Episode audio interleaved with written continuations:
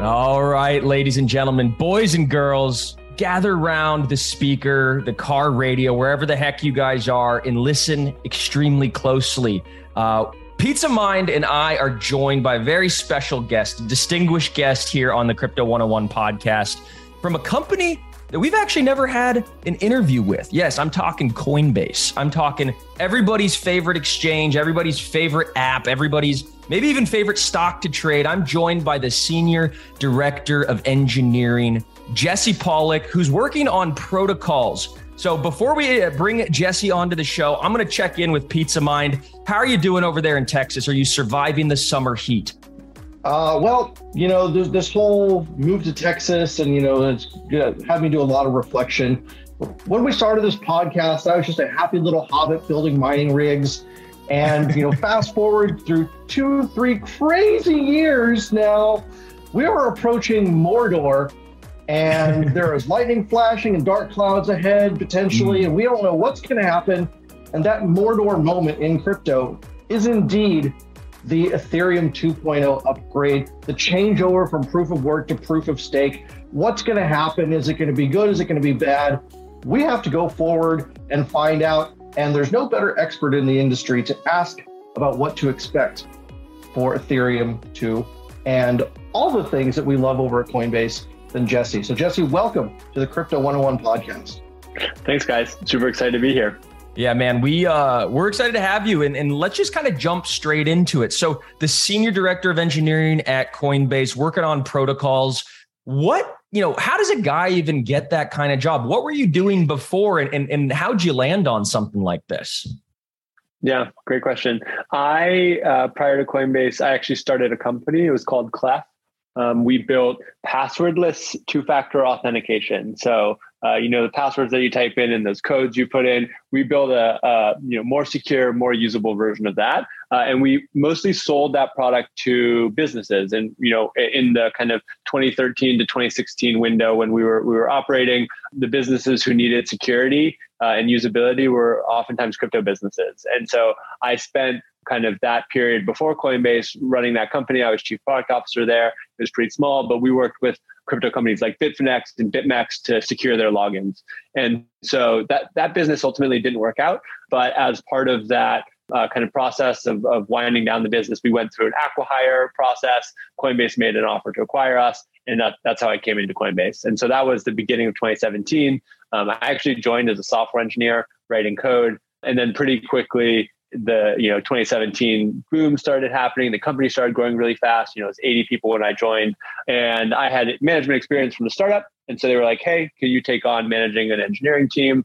And i did. And then over the next four and a half years um, i kind of grew all of the teams building our consumer facing products at coinbase. So coinbase coinbase pro coinbase wallet grew those teams from about four engineers to about uh, 180 um, wow. And then middle of last year, 2021, um, I took a step back from that role and went kind of headfirst into this new role that I'm working on now, uh, which is uh, much more focused on kind of the core underlying protocol infrastructure that's powering the crypto economy, um, whereas my previous role was more focused on the user experiences. So that's kind of my yeah yeah progression at Coinbase in short. Love it. I mean, what a what an awesome progression and a lot of responsibility but it sounds like you really enjoy what you do and uh, you're having a lot of fun at it. I mean, uh, so I'm, you know, this conversation is going to go in uh, uh, several different directions. There's just so much to talk about. But as Pizza Mind alluded to uh, quite auspiciously in the beginning of the podcast, which I did not expect, uh, we, you know, What's auspiciously mean? you know, quite, quite scary and, you know, looming and all that kind of stuff. But, you know, we do, everybody knows we've got the ETH 2.0 merge coming up. We just had the successful uh, test net, uh, the most recent one of the Goerli launch. And so we're going to talk about that. Uh, and I'm going to start there, but just to kind of whet everybody's appetite for for later in the episode, we're definitely going to cover what makes Coinbase different from all these other exchanges. The stuff that you know we see you know, not to name any names, but everybody who probably knows about some of the exchanges that absolutely collapsed, went bankrupt, all that kind of stuff. And we're going to see what sets Coinbase apart. We're going to talk about, you know, stuff, you know, in, in that regards, product developments and updates that are on the horizon. But let's start with the the merge. Okay. Why not? Everybody's talking about it. It's, you know, uh, the Ethereum 2.0 merge is basically when you know the proof of work gets cut out we come to proof of stake consensus and there's probably nobody who you know out there who's more intimately acquainted with it than, than a guy like yourself who has lots of responsibility so my question to you is basically how are you thinking about the ETH merge? How are you preparing the Coinbase platform to make sure that everything, you know, goes smoothly on your end? Yeah. So first of all, one of the ways I'm thinking about it is it's just a super important event in, in the history of crypto, and I think honestly in the history of our world. Uh, I had a tweet, you know, six months ago where I said that I think the ETH merge is probably one of the top five most complex uh, most impactful technical migrations that has ever happened in the history of human existence. And, and kind of where that statement comes from is when you look at Ethereum, it is this uh, global decentralized economic platform. The platform itself is worth something like uh, a few hundred billion dollars today in, in terms of the value of ether and then there's all these other assets that are built on top of it which are worth you know hundreds of other billions of dollars and over the last four years the kind of Ethereum development community has done all of this work to transition from proof of work, which is a high energy impact, high environmental impact mechanism for securing the blockchain, to proof of stake, which uses a different mechanism that we can go into if you guys are curious about the details. And that work has taken a huge amount of effort. Uh, it's been done totally in the open. It's been done by a ton of different teams and individuals who are in a really non traditional decentralized working structure. And they've done it with a level of kind of focus and diligence and thoughtfulness I think is incredibly impressive. And what we're about to see over the next kind of month and a half, you know, I think we're, we're now within the 30 day mark of the, the current projected merge date, is we're going to see all that hard work come to fruition. And uh, in one moment, we're going to see the switch from proof of work to proof of stake. We're going to see the environmental impact of Ethereum, you know, reduced by 99.9%. We're going to see the security increase. We're going to see the you know economic characteristics of the chain improve. And I think all of that will will have been a result of that hard work and collaboration. So I, am super excited about it. That's the the first thing that's kind of top mind for me. In terms of how Coinbase is preparing for it, you know, it's been a massive team effort. I'd say like across the company, we've been working on ETH2 uh, merge related uh, activities probably for the last you know two years or three years in one form or another. We enabled you know staking on Ethereum uh, uh you know about a year ago. We have been kind of supporting all the upgrades and contributing to them. We've gone through these testnet changes, and then um, we're working to make sure that um, as this switch happens in uh, middle of September, it's totally seamless for our customers. So across all of the Coinbase product suites, um, there's very little interruption, uh, and everyone just gets to keep it using Ethereum, you know, the way they they love to. That's awesome. Now, ETH 2.0 is actually rolling out in phases. It's not going to be, you know, like all of a sudden, poof, there's a brand new Ethereum Disneyland. But what should we expect in this first phase? And what are some major features that are still yet to come later down the road? Yeah, great question. And actually, you know, I think it's worth noting that uh, a, a bunch of the phases are actually behind us. So the first phase of the ETH2 migration actually started kind of last fall when we launched something called the Beacon chain. And what the Beacon chain is, is it's the proof of stake chain running this new consensus algorithm, basically securing the network in a new way. And we launched it alongside the proof of work chain. And so now in Ethereum, there's basically two consensus mechanisms running in parallel. And that has been running in parallel basically for the last year. And that's what's allowed us to gather a bunch of data on, you know, how does that new proof of stake mechanism work? What are some of the issues? Like, what are the bugs? How do we fix them? And throughout that time, we've deployed a bunch of fixes to the network to make it better. And what we're, we're about to do, which is kind of the next phase, is we're going to switch over from having the actual execution context secured by proof of work to having the execution context secured by proof of stake. And so that is the kind of thing that's happening on September 15th. Uh, which is kind of entering us into the next phase. Now, talking about kind of where does Ethereum go beyond kind of the merge, the, the key thing that kind of the broader, or not key thing, there's a four part plan for the like kind of broader ETH uh, development. I'm trying to think about the exact words. I think they are the merge, uh, which we're about to do, uh, then the surge, then the verge, then uh, I forget the third one, and then the purge finally. But maybe I'll just focus on one of them to start, which is the surge, which is the next phase of kind of development focus that folks are really interested in. And if the merge is all about reducing the environmental impact of Ethereum's increasing the security of Ethereum, increasing the economic kind of characteristics of Ethereum by reducing the overall supply and, and spend that the network is doing on kind of securing it. The surge is all about increasing the scalability of Ethereum. And this is going to be the thing that leads to uh, lower uh, costs for doing transactions, higher throughput for doing transactions. And what the, the surge is going to be all about is it's going to be all about enabling kind of the next level layer of rollups, which are often called L2s, to basically publish more data to Ethereum and thereby enable many, many more transactions at much lower costs. And so over the next kind of one to two years following the, the merge, what we will see is we will see uh, people be able to use crypto with much lower costs, much lower fees, uh, which is going to enable a bunch of functionality that currently is accessible, inaccessible to most of the world.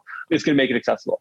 And so there's a bunch of technical details that kind of go into that surge. Coinbase is working on uh, one of the biggest projects called EIP 4844, uh, which is a big effort to reduce fees for, for rollups. Um, I can go into to kind of more of what that looks like, but that's really the next focus uh, from an Ethereum development perspective. It's all about increasing scalability and reducing costs for using the network.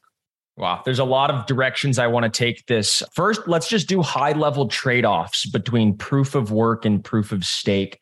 And, and I know you mentioned, um, you know, this this is going to enhance, you know, moving to proof of stake and uh, enhances the uh, economic kind of capability, the security, and it lessens the environmental impact. But if all and th- all all those things sound great, and I'm I'm an ETH guy, I'm a BTC guy too. Why why would BTC never ever ever move to proof of stake?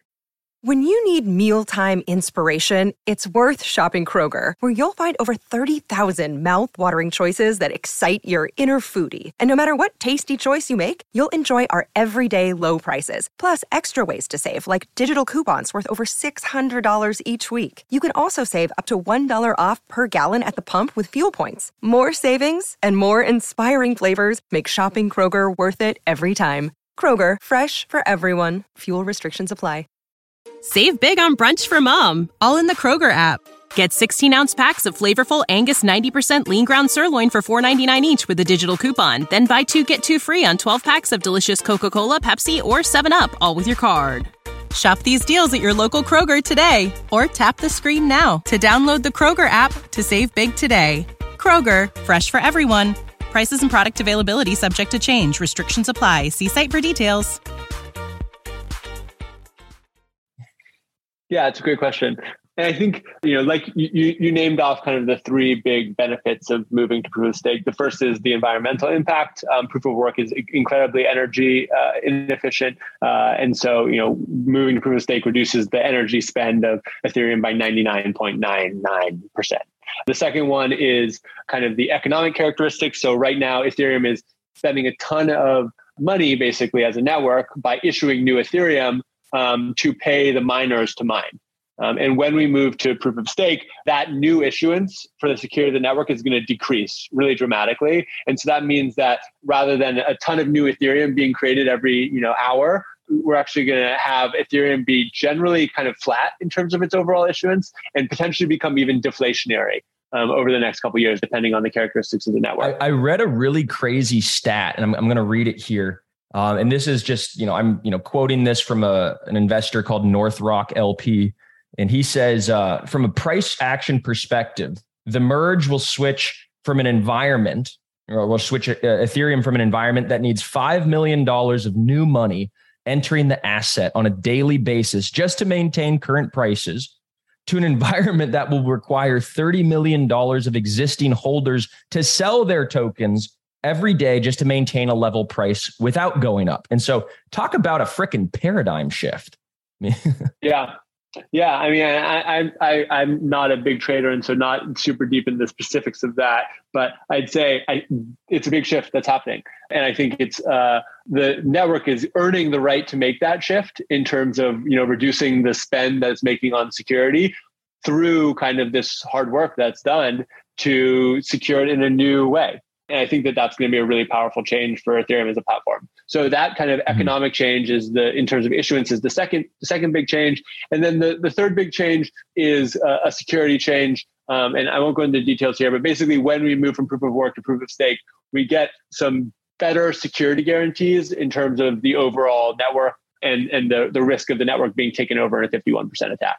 Um, you know, there's basically more control built into the underlying protocol to both pre- prevent a 51% attack and recover in the event that someone did try and do a 51% attack. And so I'd say those are the three big benefits that Ethereum is kind of getting and moving from proof of work to proof of stake. They are environmental, uh, economic, and security. I'd say the case that Bitcoin make, can make for, for proof of work is that from a kind of decentralization perspective, uh, there is a, an argument to be made that proof of work um, because anyone can, can kind of participate as a miner and because the that participation doesn't require owning large amounts of Ethereum. Uh, or, or the, the asset to, to participate, um, that it can actually lead to kind of better or more secure decentralization over time. Um, I think you know people might argue both sides of that. Um, I think that there's a case to be made that you can get those same decentralization characteristics in, in Ethereum with proof of, of, stake, and that particular issue, decentralization, is something that Ethereum's really prioritized. You know, there's there's going to be something like 450,000 uh, distinct stakers in Ethereum, uh, which is way bigger than any other proof of stake network. But I think that's the key place where you'll see people say, hey, this is why we really need to stay on proof of work. It's because of this decentralization characteristic. Wow. Wow. I love it. And and, and really this this reminds me of uh, I'm not sure who actually coined this term, but it's like the scale uh the scalability trilemma, I think, or the uh and it's basically like you could have you know two of the three tenants of the triangle. You could have scalability you could have decentralization uh, and you could have security. And so it sounds like maybe they sacrifice a little bit of the decentralization component to make it more scalable meaning it could move quicker and you know more throughput all that kind of stuff. It's going to have more security but you know not everybody is going to be able to be a validator like you can be on on um, the bitcoin network so i think that's an interesting way to to kind of frame this this merge and there, there's also lots of questions around what happens if there's a fork, right? And you know, we saw this with Bitcoin Cash back in August 2017. I'll never forget it. I was at a casino one day and this whole thing happens and Bitcoin Cash goes up to be valued like, you know, as so, you know, half a Bitcoin. Everybody thinks this is going to flip in Bitcoin and then it crashes into its deep dark oblivion. Now, Bitcoin Cash had some legitimate supporters, some legitimate backers.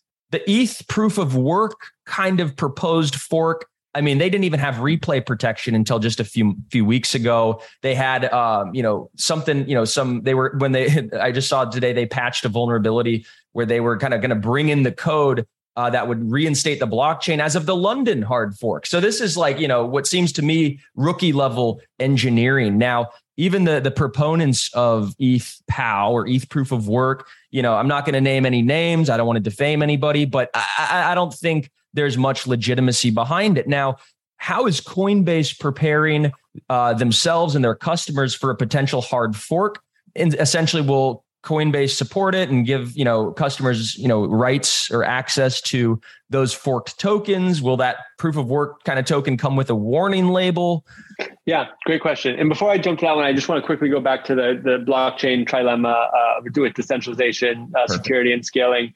I wouldn't say that Ethereum is trading off decentralization in the in the form of uh, in exchange for security and scalability. I think decentralization is a core um, component of Ethereum's ethos. If anything, I, would say the the roadmap that Ethereum is pursuing is one where at the kind of base Ethereum layer, it optimizes for decentralization and security at some trade offs to scalability, and then it solves for those scalability challenges at the kind of layer above in L2. Um, that's kind of the Ethereum roadmap. What I would say is that I think the Ethereum community uh, and its decision to to prove to, to go with proof of stake and the Bitcoin community and the the kind of uh, you know proof of work effort, they have different approaches to decentralization. And I think folks can make reasonable arguments on either side that they lead to different characteristics of the decentralization, different levels of access to that decentralization, um, and, and potentially different outcomes to the network. But honestly, we don't know. We've never had a proof of stake blockchain that's operating at the level of decentralization that Ethereum is. Um, and I expect that we'll learn a lot more over the next years. Personally, I'm I'm super optimistic about the the path that Ethereum is taking, and I think that the the ethos of really pushing for decentralization has been a core part of what's made it successful thus far. So that that's on the the trilemma. In terms of ETH proof of work, the first thing I'll say is you know forks happen, and I generally think that forks are a uh, healthy thing for networks. They're the right to exit. Uh, and we've seen that that right is uh, a pretty powerful thing. And if you look back at you know Ethereum with ETH Classic or you look back at Bitcoin with Bitcoin Cash. I actually don't, you know, I think that those were, were pretty positive moments uh, reflecting back um, in the history of those blockchains. Um, you know, it allowed a community that had different uh, perspectives with uh, kind of the you know uh, the rest of the community uh, to kind of segment themselves off to create a new context for them to do additional innovation, to do additional experiments. And I think we learned from that, and we've we've seen that those things have been able to operate pretty pretty successfully in parallel. So the first thing I'd say is I think forks are generally like uh, a healthy, good part of you know blockchains, uh, and that uh, the ones that we've seen in the past have been uh, positive. Um, in terms of the ETH proof of work fork, um, the first thing I'll say is I think this fork is much more complicated than either the ETH Classic or the Bitcoin Cash fork. Um, and that is because kind of what's happened over the last four years is so much infrastructure has been built on top of Ethereum. You know, like when Bitcoin Cash fork happened, uh, you know, in 2017, or when Ethereum Classic fork happened around the same time, the, the crypto space was still really small and those blockchains still had uh, like pretty limited stuff built on top. There was like there's still meant, no applications really built on top of Bitcoin. It's just like a couple people yeah. had to update their nodes, and like that was it. right. Right. And I, I, that's really different for Ethereum today. So, like, one canonical example of this is you have stablecoins built on top of Ethereum, things like USDC and, and Tether. Those stablecoins have real US dollar collateral backing. And so, when a fork happens, on the forked chain and you know the main chain, uh, there will now be USDC and USDT on both of them, but there will only be collateral to back the USDC or USDT on one of them. Now that's a big problem because that means that on the other one, all of the assets that are supposed to be worth one dollar now no longer have backing. Those assets are then also used in you know other systems like Aave for lending or DAI for, for lending or decentralized stablecoin. And that means that we're going to see this kind of chaos that results from uh, people not managing that transition, the fact that we're going to see some bifurcation well. Now, the first thing I'll say is that I think that there is a way that the fork maintainers could manage that well. Imagine kind of like a different sequence of events for this fork where a year ago, the people who, who are building ETH proof of work say, hey, we think that it's really important that there's an ETH proof of work chain. We think that when ETH proof of you know ETH forks to go proof of stake, we're going to have the separate chain, and we're going to start investing now to make that separate chain viable. And one of the things we're going to do is we're going to go to USDC and we're going to go to Tether and we're going to say, hey, we need to upgrade these protocols so that in the event of a fork, you can have users choose where they want to have their asset be collateralized. And you can set the default, but that's an option that you want to give customers in that world, when the fork happens, then people would choose where they, you know, kind of settle out. We would then work at the kind of protocol layer for the lending protocols and be like, okay, now we need to manage this risk of some of the collateral disappearing. How are we going to handle that? We'd build a plan to make sure we could handle that on both networks. And we get to this merge, and it would still be chaotic, but there would have been a lot of investment in basically managing the change in a thoughtful, safe way for people who are expecting a trusted network that they can operate on. And I expect that in the future we'll see forks like that. What I will say is this fork and the way that ETH proof of work fork is, is shaping up right now, it, it doesn't look like that.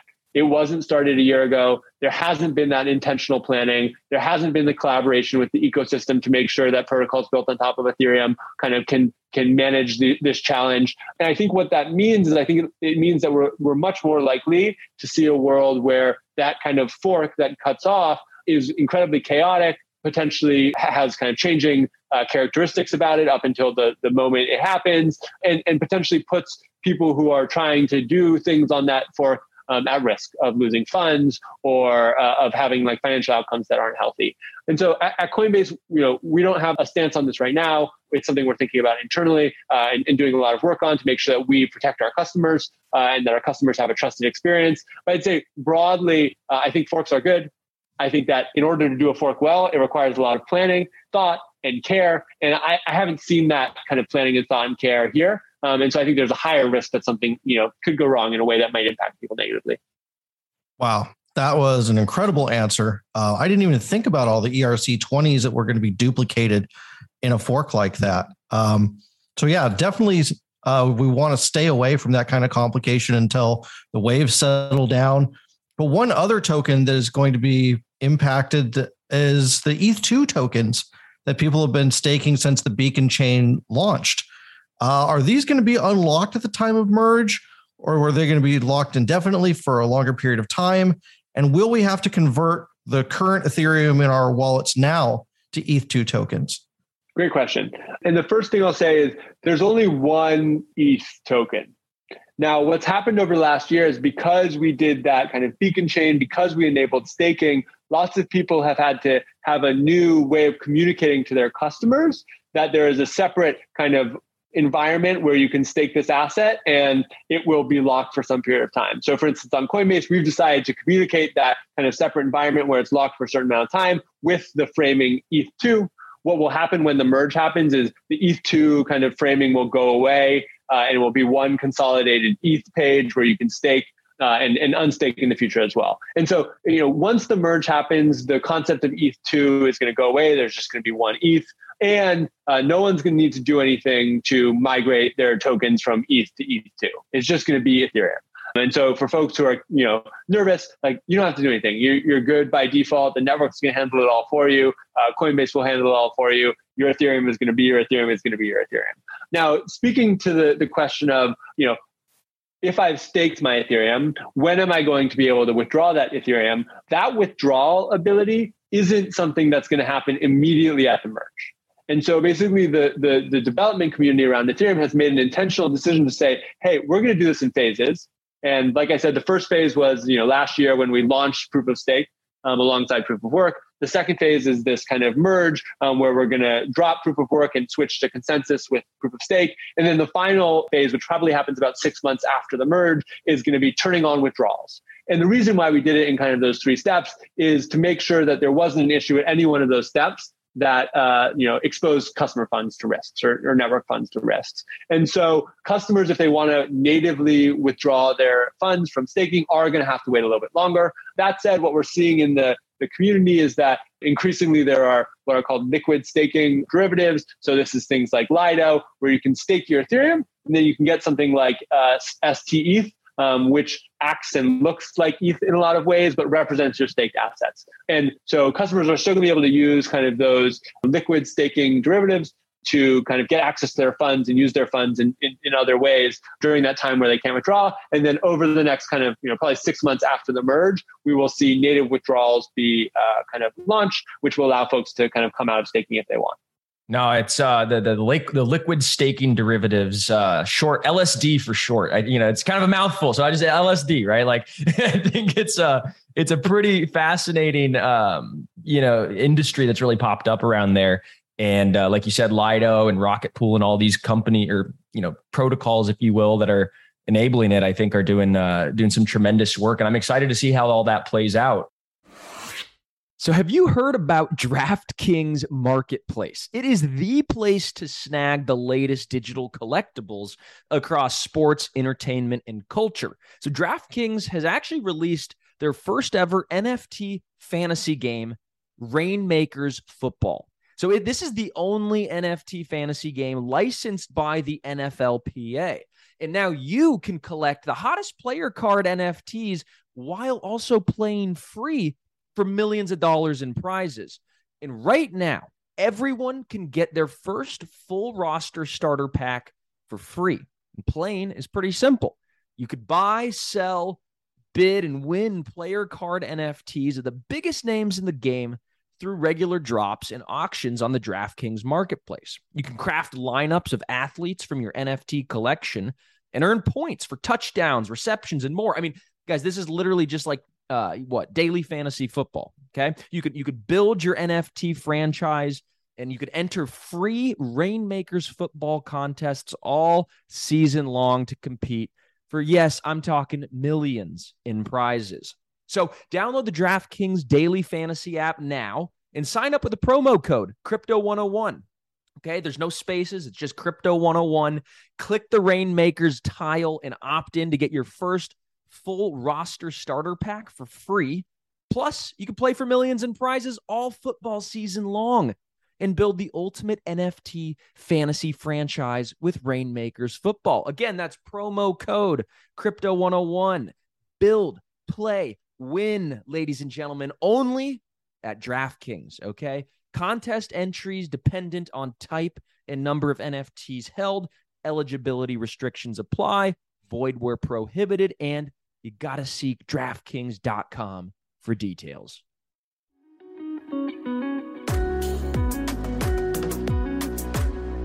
Now, I, I think I got an email or a uh, maybe it was on Twitter uh, earlier today or yesterday that Coinbase will be turning off withdrawals um, for Ethereum and ERC20 tokens and deposits during this sort of you know undisclosed window until you guys kind of deem uh, it to be safe for your customers transact. And I absolutely think that that's the best way to go about it. But my follow up to that is will Coinbase disable markets and trading for those assets? Yeah, great question. And one thing I, I want to clarify is that when, when we're saying we're going to disable uh, kind of deposits and withdrawals, that our hope is that's going to be for a really small period of time. We're not saying, hey, this is going to be a multi-day, multi-week uh, deposit ah, withdrawal gotcha. change. What we're saying is there's going to be some small period of time on that day, you know, probably measured in minutes or hours, like ho- hopefully minutes, where as this kind of transition from proof of stake, uh, proof of work to proof of stake happens, we're going to temporarily, for for you know as short as possible period of time, turn off deposits and withdrawals. And that is not because we think something is going to go wrong in the merge. It's not because we think that there's you know some issue with, with the overall effort. It is because as uh, kind of the most trusted uh, most secure, uh, you know, exchange, we, we really want to make sure that we're going above and beyond. To, to in the event of some kind of totally fringe outcome happening, we haven't exposed our customers. And so the, the first thing is I, I would expect that to, to happen for a very, very small period of time or a small period of time and uh, it, it, to generally have a really minimal impact to customers. Um, and I'll also say that's only for our custodial products where that's going to be impacted. So that's like the core Coinbase app. If you're using Coinbase Wallet, you know it's non-custodial. It's your wallet. You're going to be able to do whatever you want. And uh, our expectation based on all of the test net changes is that the network's going to keep humming. You're going to be able to keep sending receiving trading lending borrowing whatever you want fully powered by the ethereum network so that, that's kind of the, the point on the, the first part in terms of trading my understanding is that we don't have any plans to disable trading or to disable parts of the exchange. All of our kind of exchange functionality happens in the kind of Coinbase world. Um, it's not impacted by the underlying Ethereum network. The thing that is is kind of the deposits and withdrawals because that's where we kind of take money from customer wallets and move them into Coinbase wallets, uh, which they kind of are then trading out of. Um, and so that's the place where we need to be extra careful. But our expectation is that trading is going to continue kind of full steam ahead. Great. And speaking of Coinbase's wallet, you've got a new wallet out that's uh, really been a massive success. Can you talk a little bit about the thought process that went into developing this and what can we expect next? Like, what's the grand vision for the Coinbase yeah. self custody wallet? Great question. Yeah, and I'm really excited about the wallet, uh, and really excited to see how, how happy and, and fired up about it. Our yeah, the, the, the community is often quick to criticize, and uh, they've just had nothing but good things to say about the coin, the new Coinbase wallet. So we're all ears. yeah. And this is one that's definitely near and dear to my heart. Uh, it's it's not super well known, but the the process to get to this rewrite of the Coinbase wallet actually started in 2019. Um, not with a rewrite of Coinbase wallet, but with a rewrite of the core Coinbase app. In the kind of beginning of 2019, we decided to invest in a new technology called React Native. Uh, and we basically laid out a plan. And, and what React Native does, it basically lets you write um, one app and have it on iOS and Android, and also share a bunch of logic with web products. I think like and in 2019 developed that. Wasn't that like Facebook's yeah, language? Facebook developed it. It's widely used at Facebook, Microsoft, Shopify, uh, and now Coinbase. And nice. so from kind of 2019 to 2021, um, we did a series of uh, upgrades to our core Coinbase product, um, like the Coinbase app, um, where first we rewrote the onboarding experience in Wallet, and then we rewrote the entire product. No, first we re- rewrote the onboarding experience in React Native, and then we rewrote the entire product in React Native. And so by kind of end of 2020, um, our entire Coinbase app was powered by one code base. And what we then did in 2021 and 2022 is we took out all the infrastructure that we used to build that app. So the design system, which powers the UI, and the data layer, which powers how it kind of communicates with the backend. And we turned those into reusable components. And then at the end of 2021, we started building a brand new wallet using all those reusable components. And so that effort then took six months. And where we are now, kind of middle of 2022, is the wallet app is fully powered by React Native, same code base across iOS and Android. And then that app is sharing logic not just with the wallet extension, but also with the core Coinbase product. And so what we have is we basically have this incredibly powerful new infrastructure that's underlying both our core Coinbase product, our Coinbase wallet product, our Coinbase wallet extension, our Coinbase.com website, and all of the you know kind of future facing products, uh, customer facing products that we're building going forward. So a long story, but kind of an incredible outcome for the business. Yeah, and, and so now we're talking about a cohesive, unified, you know, customer experience. I think that's been one thing that I've noticed as kind of a power user of Coinbase. Uh, man, like you know, sometimes the Coinbase app versus the Coinbase Prime and custody, and it's kind of just all over the place. Uh, it's all coming together though, and I, I love to hear just yep. the the intent. That's exactly right. And you know, another way this is showing up is with the launch of Coinbase Advanced Trading, which is in the core Coinbase product. We're gradually migrating customers from Coinbase Pro. You know, you have the same features, the same fee structure, uh, the same great advanced trading experience, but now it's fully built into Coinbase. And I think our vision is that over time, uh, these products are going to just work better and better together and the kind of line between non-custodial and, and custodial is going to blur and we're going to make it easy for users to leverage web3 and leverage the web3 economy in a way that they feel secure they feel trust they feel confident and they're the, you know the risk that that something's going to go wrong that they're going to lose access to their funds is as small as humanly possible and so over the next year i think uh, the, the thing that i'm most excited about is the the version of the wallet app that we just released that was like the bare bones rewrite. We were like, how do we get this rewrite out that has feature parity as quickly as possible? Uh, we did it in six months, uh, and you know I think people are already loving where that's at. But that's just the beginning. You know, over the next year, we're going to layer in all these features we've been waiting to build. You know, this polished, I think, is going to make it feel even smoother. These integrations with the core Coinbase product, um, with the extension, that make these feel even more cohesive. And I think, you know, you know, we can talk again in 12 months. I think by then, the experience of using Web3 and crypto is going to be one that is, is even more accessible and, and that anyone can use. That's awesome. You know, Coinbase is over there chugging along, being an industry standard, doing right by everyone to the best of their ability. But there's other things that come along and mess with you guys. And, you know, with that in mind, have you ever thought about launching a decentralized exchange? You know, we've seen uh, other U.S. exchanges even blow up their entire corporation and turn into a DAO in the face of some of these external pressures and you know uh, volcanic explosions out of nowhere. Uh, what are your thoughts on that? Yeah, it's a great question. And you know, my my role is protocols at Coinbase, uh, and so this is what I think about all the time. And the first thing I'll say is, you know, we're not going to make any changes as a result of a volcanic ex- explosion or pressures from you know uh, the markets. You know, I think in general one of our uh, kind of uh, ethos is at Coinbase is to be deliberate, strategic, move in a way that we are kind of in control of our own destiny. Um, so I think any changes that happen in this direction are going to be ones that we really think about, premeditate, and work towards over long periods of time. That said, you know, when I look at what the Coinbase strategy is now, it is increasingly to be the gateway to Web three um, and have core parts of our business be powered by Web3.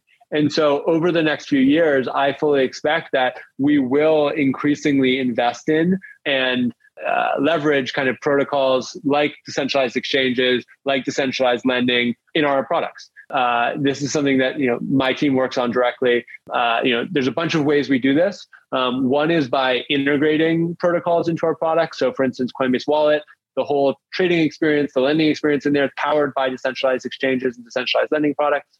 Another way we do this is by actually building protocols ourselves you know, we, we recently helped support the, the launch of something called Backed, which is an NFT lending product. Uh, that was something that was kind of incubated and built internally at Coinbase and then uh, kind of launched in a more decentralized structure. And then we, we also think about doing this by investing in kind of the core infrastructure that protocols need in order to be successful. And so some of that is on the Ethereum side, where, like I said, we're, we're doing investments to make it easier for for folks to use Ethereum and, and rollups by having it be cheaper and faster. But some of it's also in building actual kind of core primitives for Web3 that make it easier for other people to build protocols. Um, and I can't go into some of the details there uh, just yet, but uh, you know, expect more from Coinbase in the, the, coming months and quarters. I can't wait. I'm excited. Uh, I know you guys always have some tricks up your sleeve, and uh, talking to you just you know pumps me up and gets me just more excited for the future of Coinbase and you know, for for the experience that everybody knows and loves. Kind of transitioning the conversation a little bit. I'm just curious about your personal sort of interests? You know, are you more of a guy who uh, likes NFTs? I did notice you have a, a crypto punk as your Twitter profile? Uh, are you a DeFi kind of thoroughbred that just loves yield farming and LPing? Are you a gamer? Right? I mean, gaming is now a huge trend on Ethereum. Like, what's your kind of favorite just part about the ecosystem? That's a great question. Um, I would say, yeah. I mean, I, well, I'd say first off, I, I love all of those things. I, uh, you know, definitely dabble in NFTs. I, I try and live as much of my financial life as possible in DeFi. Um, and I'm not a huge gamer, but I, I play, you know, Web three games, you know, to to learn and experiment. But I, I would also say that none of those are really the thing that I spend most of my kind of nights and weekends working on. For instance, the CryptoPunk, I minted the CryptoPunk when CryptoPunks were minting, you know, in Damn, 2017. Legend. You know, that was like way oh, back then. It was like $3 to mint it on Ethereum. Um, and that's why I have a CryptoPunk. Um, I generally don't do a lot of NFT trading. I'm not a DeFi degen. I'm not yield farming all the time, uh, and I'm, I'm also not you know playing to earn all the time you know, when I think about where I kind of spend my nights and weekends and, and, what I what I'm most interested in crypto space, kind of at the application layer, I'd say it's it's much more around kind of protocols and governance and how we can use protocols and governance to um, make changes in local communities which is maybe a little crazy out and out there but um, the, the the biggest project that i work on is uh, outside of Coinbase, and it's actually supported by Coinbase Giving, is um, something called City Three, where we're working to build a community currency uh, in the city of Oakland to kind of create a more local regenerative economy for the city of Oakland. Um, and I think the the thing that really kind of captures my imagination about that and gets me excited is I, I think if you look at the history of communities, there's a ton of evidence that suggests that one of the things that's really held kind of communities and cities back is the kind of structures of centralization. You know, centralized banks outside of cities kind of taking the value from them. Centralized governance, like you know, governments underserving kind of cities and under you know not really understanding what the core challenges are. And I think with crypto, we have this new incredibly powerful tool set to kind of help cities be better versions of themselves um, and do it with you know a, a, way where folks are brought in and it's kind of community led and community owned and so and that's the stuff I'm most interested in. Like I think the biggest vision. kind of crypto, the biggest crypto segment, like you know, maybe lines is like the regen crypto segment, um, where it's really about like how do we basically use crypto to build more regenerative regenerative communities that kind of like yeah heal our cities, heal our planet, um, and solve some of the largest coordination challenges that that I think are holding back um, you know humans and, and the globe from you know living our best life. I love it. Uh, I can't wait to see, you know, regenerative finance and technology really become uh, the forefront of the attention of all the builders in this space. Um, so it's great to hear that coming from the, you know, senior engineering director at Coinbase. Uh, just makes me so much more excited for the future than I already am. But you guys need time to build. These things don't come overnight. And the best time to build is really in a bear market where things are quieting down. You don't have so much noise and demand and you know a thousand new tokens saying list me please please please please please and having to work overtime. Every, every employee is checking things. their prices of their portfolio yeah. every minute. Yeah. And you mentioned, you know, Coinbase has a very long-term strategic approach, you know, being deliberate and having a plan. Can you give us the insight without violating any NDAs about what we can expect over the next couple years? Yeah, great question. Yeah, you know, when I think about Coinbase's kind of plan over the next three years, I think the the thing that drives that plan is our strategy, and um, the, there's really three parts of our strategy. The first one is to kind of make it so crypto is the best trading uh, environment, uh, like using crypto for trading. The second part is making it so uh, crypto is kind of the best financial environment uh, where we can kind of have this new kind of financial account and, and, and financial products emerge. And then the last one is, uh, you know, making crypto be the best application app platform, kind of general purpose, uh, enabling the world of products. And so I'd say those are the three three biggest focuses for us. One is like how do we make our trading products better and better? We're seeing this with advanced trading getting merged into Coinbase. That's going to con- kind of continue deepening the, the trading experiences that Coinbase uh, customers can expect there. Um, on the financial products, um, we've increasingly made the Coinbase product uh, what we call the primary financial account. Of Web3 and the crypto economy. Um, this is bringing in new features like the, the debit card, which allows you to spend crypto, uh, direct deposit, which allows you to earn directly in crypto, better peer to peer, so you can send money to anyone, anywhere in the world. And then the last one is this app platform. And this is about how do we basically provide tools for developers to make it easier for them to build new products on top of crypto. And so this is our kind of cloud offerings where we, we make it easier for developers to stake, uh, easier for developers to get access to nodes so that they can build. And it, it's also um, the protocol work that I do, where we're building underlying primitives to enable kind of protocol developers to move more quickly. So I'd say those are the three big focus areas for our business. Um, and over the next few years, I think uh, folks should expect a ton of progress across all of them. Love it. Now, as I kind of uh, alluded to in the beginning, and also Pizza Mind, when you asked me what auspicious means, I gave you the wrong word. I meant to say ominous, not auspicious. Auspicious is good. Ominous is the one that's like Mordor. So, anyhow, that makes more sense. Sorry, I just had to clear the air because I've gotten people who uh, have like tweeted at me like Bryce, you mispronunciated, uh, exacerbated for the last six episodes. I'm like, oh, come on. but anyhow, critics are quick to critique. But anyhow, I wanted to uh, kind of circle back on uh, something I for um, alluded to was just the the idea that a lot of exchanges kind of got wiped out in this bear market and I and you know some of are bankrupt and all that kind of stuff. You know, probably the most prominent right now is is Celsius, right? I mean, those bankruptcy proceedings are are public, uh, nothing to hide there anymore. How you know is Coinbase really at risk of some of these similar systemic issues that some of the uh, other competitors were? And uh, if so, or if not, can you just kind of give us some color around that? Yeah, great question. And top line answer is no, Coinbase is not at risk of some of these other structural issues that uh, competitors have kind of struggled with.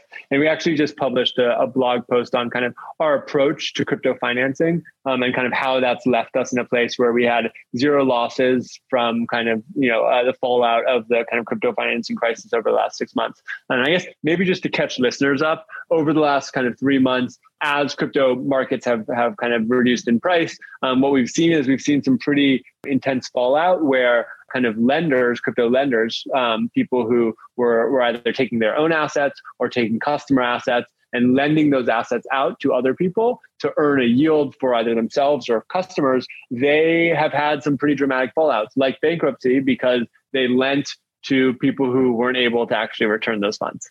The kind of canonical examples of this are Celsius, which is kind of a, a consumer financial or ha- was a consumer financial product which took customer funds and lent them out um, and made some bad loans, which kind of blew up their balance sheet. And now they're in kind of bankruptcy. And then the, the on the borrowing side, the canonical example is Three Arrows Capital, which you know borrowed you know billions of dollars from folks like Celsius and, and other lenders to kind of trade in crypto and then lost almost all of that money, who's also in kind of bankruptcy proceedings.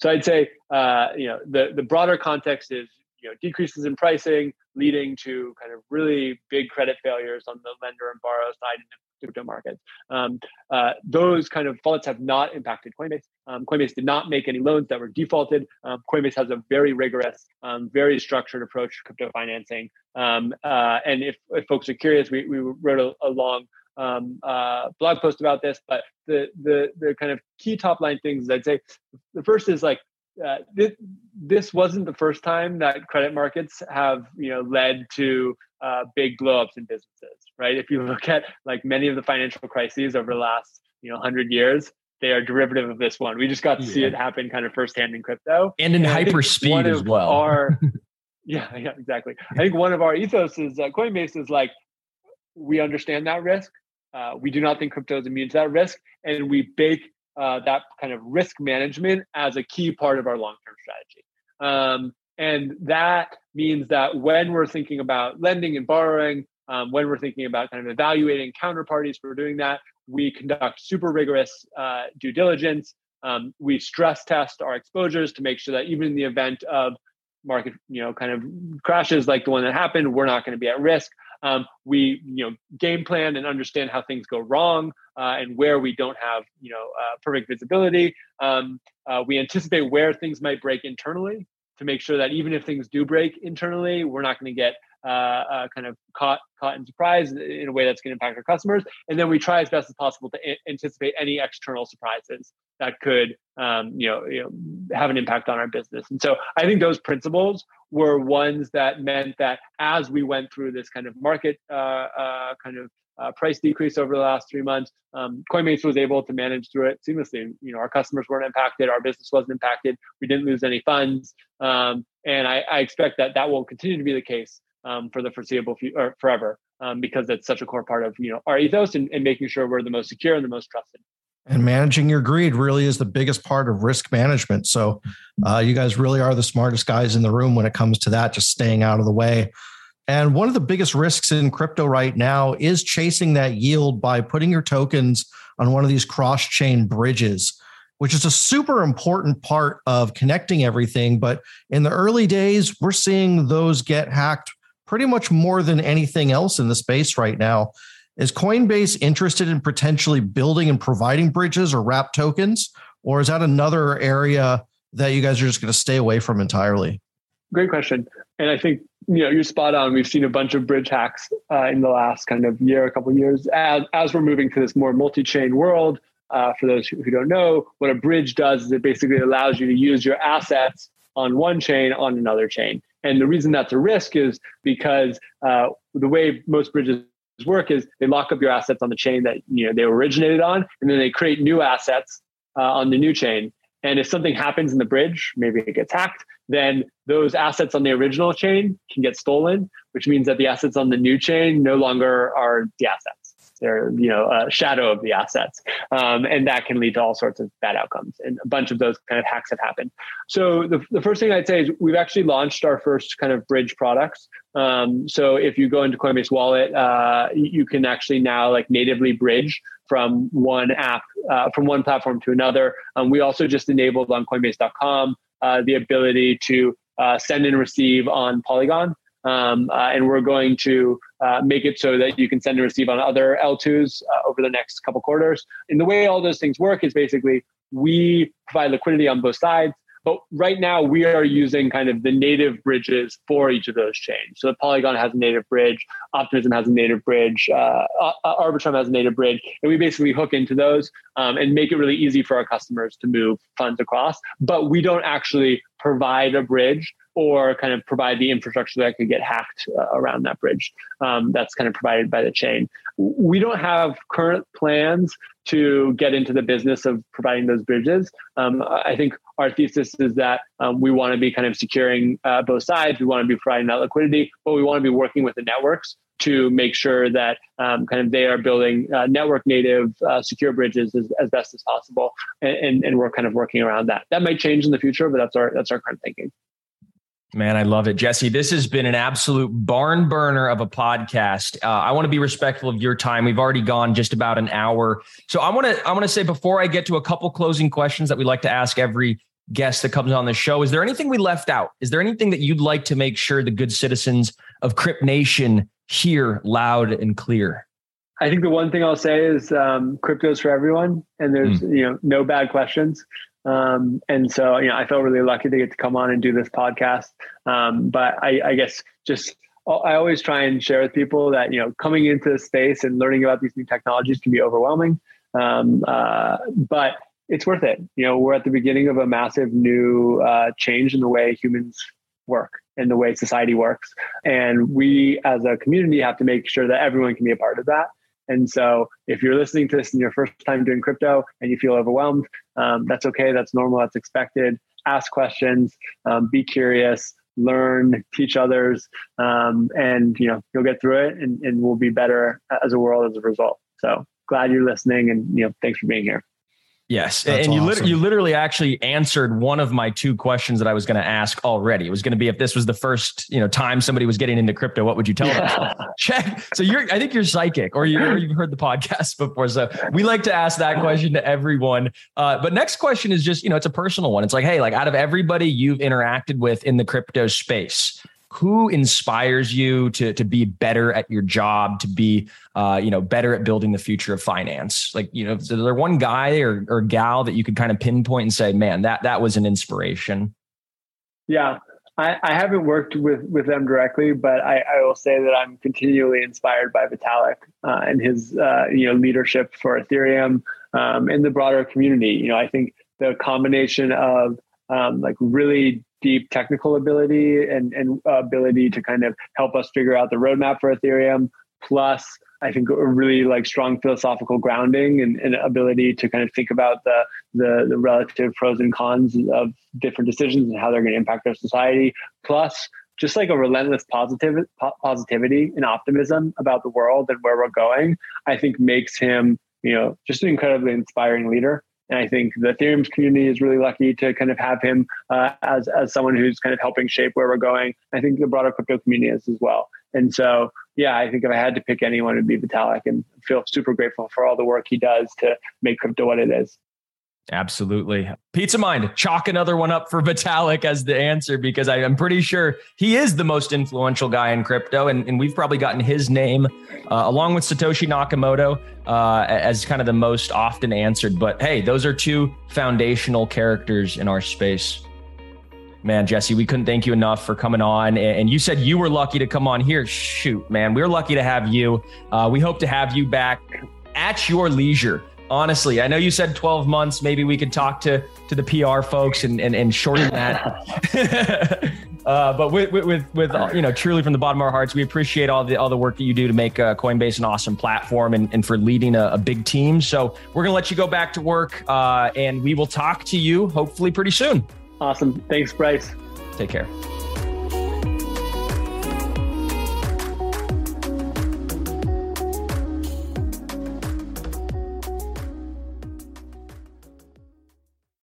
Without the ones like you, who work tirelessly to keep things running, everything would suddenly stop. Hospitals, factories, schools, and power plants, they all depend on you. No matter the weather, emergency, or time of day, you're the ones who get it done. At Grainger, we're here for you with professional grade industrial supplies. Count on real time product availability and fast delivery. Call clickgrainger.com or just stop by. Grainger for the ones who get it done. When you need mealtime inspiration, it's worth shopping Kroger, where you'll find over 30,000 mouthwatering choices that excite your inner foodie. And no matter what tasty choice you make, you'll enjoy our everyday low prices, plus extra ways to save, like digital coupons worth over $600 each week. You can also save up to $1 off per gallon at the pump with fuel points. More savings and more inspiring flavors make shopping Kroger worth it every time. Kroger, fresh for everyone. Fuel restrictions apply.